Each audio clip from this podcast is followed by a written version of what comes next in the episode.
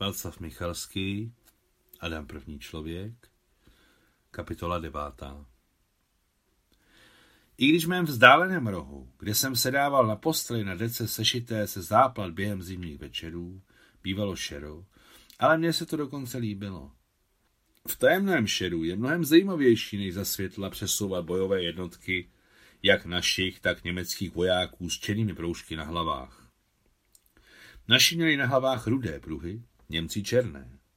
A navíc v úkrytu, v záhybech deky, se u mě vždycky skrývalo několik partizánů se zelenými proužky na hlavách. Partizáni obvykle rozhodovali výsledek bojů. A to je pochopitelné, protože mezi nimi byl můj otec, který byl pohřešovaný. To znamená živý a zdravý, ale nemající možnost mi dát o sobě vědět. Titanius je říkala, že takových pohřešovaných je hodně, a pokud hodně, to znamená, že i pro mého otce se našlo místo mezi partizány. Chtěl jsem utéct i na frontu, abych otce našel, nebo abychom byli pohřešováni. Ve dvou se to lépe táhne. Jednou po velmi horkém dni, a to znamená i s lepším výdělkem za prodej sodovky, darovala mi teta Kláva několik barevných tužek, kterých jsem si velmi cenil. Jak bych jinak mohl označit své novinové vojáčky, jak bych je poznal, kdo je náš a kdo cizí? Miloval jsem všechny mé babičky, konkrétně i proto, že žádná z nich nezapomínala na moje zájmy. Ani babuk, ani teta Nusia, ani teta Kláva, ani teta Moťa. Například teta Kláva nejenže mi darovala barevné tužky, ale občas četla nahlas knížku. Knihu jsme měli doma jedinou. Jednu. Ale jaká to byla kniha? Měli jsme Robinsona Cruzoe. Velkou knihu s nádhernými rytinami Jeana Grenvilla, velmi krásnými. Odkud se u nás vzala? Nevím. Možná dokonce přes samotného France. Měl jsem štěstí. Mou první knihou se stala jedna z nejlepších, které kdy byly v historii lidstva napsány. Cítil jsem to dětství a věřím tomu dosud. Samozřejmě měl jsem rád léto, ale i v zimě se mi líbilo. Jednak jsem v zimě chodil v prošívaných kozačkách s blízkajícími se galošemi a podobně v čuvakách a nutili mě mít si nohy jen přes den. Potom nechodil jsem spát první, ale spolu se všemi a celý večer jsem si hrál z vojáčky. Velel jsem jak našim, tak Němcům i partizánům. Sám jsem býval letadlem, dělem, kulometem, nemluvě už o obyčejných puškách, byť to byly ostřelovačky.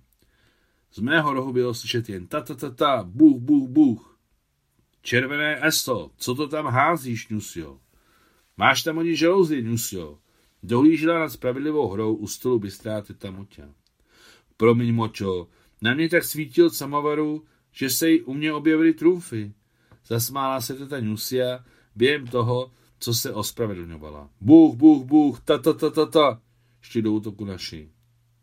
O, ty budeš náš Alexandr Makedonský, rozhodla teta Kláva, která slyšela moji palbu. A kdo je to? Živě jsem se zeptal. Velký vojevůdce, odpověděla mi teta Kláva, aniž by zvedla oči od karet. Náš vojevůdce? Zeptal jsem se, zastavil boj. Řecký. Alexandr Makedonský je veliký vojevůdce starověkého Řecka a dobyl téměř celý svět. A nás a Němce? Podíval jsem se. No podle mého ano, řekla teta Kláva. I když to vypadá, že tenkrát ani po Lusech, ani po Němcích nebylo ani památky. Jak to, že nebylo? Odkud jsme se potom vzali? Mario Fjodorovno, jste na řadě, oslovila babuk teta Kláva a hned se obrátila ke mně. Odkud jsme se vzali, si přečteš historii, až se naučíš písmena. Skoro jsem se je naučil. Skoro se nepočítá. A zatím si zapamatuj, že Alexandr Makedonský byl velký vojevůdce. Promiň, jsem na řadě. Teta Kláva se ponořila do hry. Ten večer jsem si jednou provždy zapamatoval Alexandra Makedonského. Přemýšlel jsem o něm často nejen v dětství, ale i v mládí, zralém věku a dosud na něj občas myslím. Asi k těmto mým myšlenkám na Alexandra Makedonského spíš určitě přispívalo to, že se mi o něm za prvé tu noc dálo a za druhé, Blouznil jsem o něm, když jsem měl začátkem léta 1945 malárii, krátce pod ní vítězství. Ano, teta Kláva mi dala hádanku. Jak to, že Rusové nebyli? Němci nebyli, ale Alexandr Makedonský byl. I bez toho jsem měl hádanek až. Odkud fouká vítr? Kam slunce zapadá? Proč měsíc svítí, ale nehřeje? Proč na 8 slepic máme jen jednoho kohouta šáha? Jak vypadá Franc? Co za ženu je Zagodzerno? Děda to tak říká. Franc, Zagodzerno. Zagodzerno, Franc. Ale kdo jsou? A po slovech tety Klávy o Alexandru Makedonském jsem dokonce nezvládl pokračovat v boji.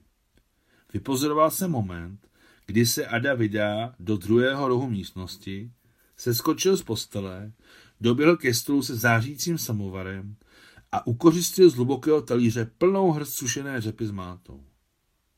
Když jsem se vrátil na postel, vyhlásil jsem všem vojskům přestávku na oběd, protože jsem mockrát od dědy slyšel: válka je válka, ale obědvat se musí. Čestně jsem rozdělil domácí bombony mezi naše, Němce a partizány a sám jsem si vzal ze všech nejmíň. Pravda, když jsem dojedl své bombony, tak jsem si začal brát po jednom jak od Němců, tak našich i partizánů, i když mi přišlo líto, že mí noví válečníci je nemohou jíst opravdu sami a tudíž jsem nucen to dělat za ně. Měl jsem mnoho nejasností jak v minulosti, přítomnosti i budoucnosti. Například v jakém sklepě pod podlahou a s jakou parabelou seděl můj děda Adam. Že parabelou mě bubínkový revolver, to jsem věděl, jakože 1 jsou 2 a sklep je asi sklep jako u nás. Ve studeném přístavku k domu máme sklep, nebo jak tomu říkají babičky pod pol.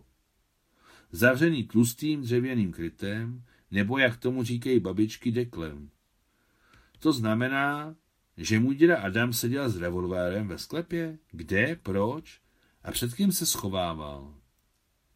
Samozřejmě, mohl jsem se na to zeptat jak dědy, tak tety Moti, ale potom by pochopili, že jsem je poslouchal. A všechny 4 babičky a můj děda Adam mi nejednou říkali, že poslouchat starší se nesluší. Kdyby byli Němci a já náš rozvědčík, to by bylo něco jiného. Konec 9. kapitoly.